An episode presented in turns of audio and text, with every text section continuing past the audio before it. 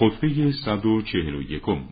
خطبه است از آن حضرت سلام الله علیه در نهی از شنیدن غیبت و در تفاوت بین حق و باطل. ای مردم هر کس درباره برادر مؤمن خود استحکام دینی و درستی راه را احراز کرده باشد هرگز در حق او قال و مقال مردان را نشنود.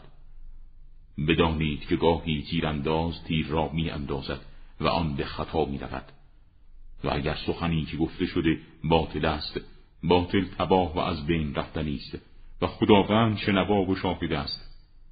آگاه باشید نیست میان حق و باطل مگر چهار انگشت. از آن حضرت سوال شد معنای جمله فوق چیست؟ آن حضرت انگشتان مبارک را جمع فرموده بین گوش و چشم نهاد سپس فرمود باطل آن است که بگویی شنیدم. و حق آن است که بگویی دیدم.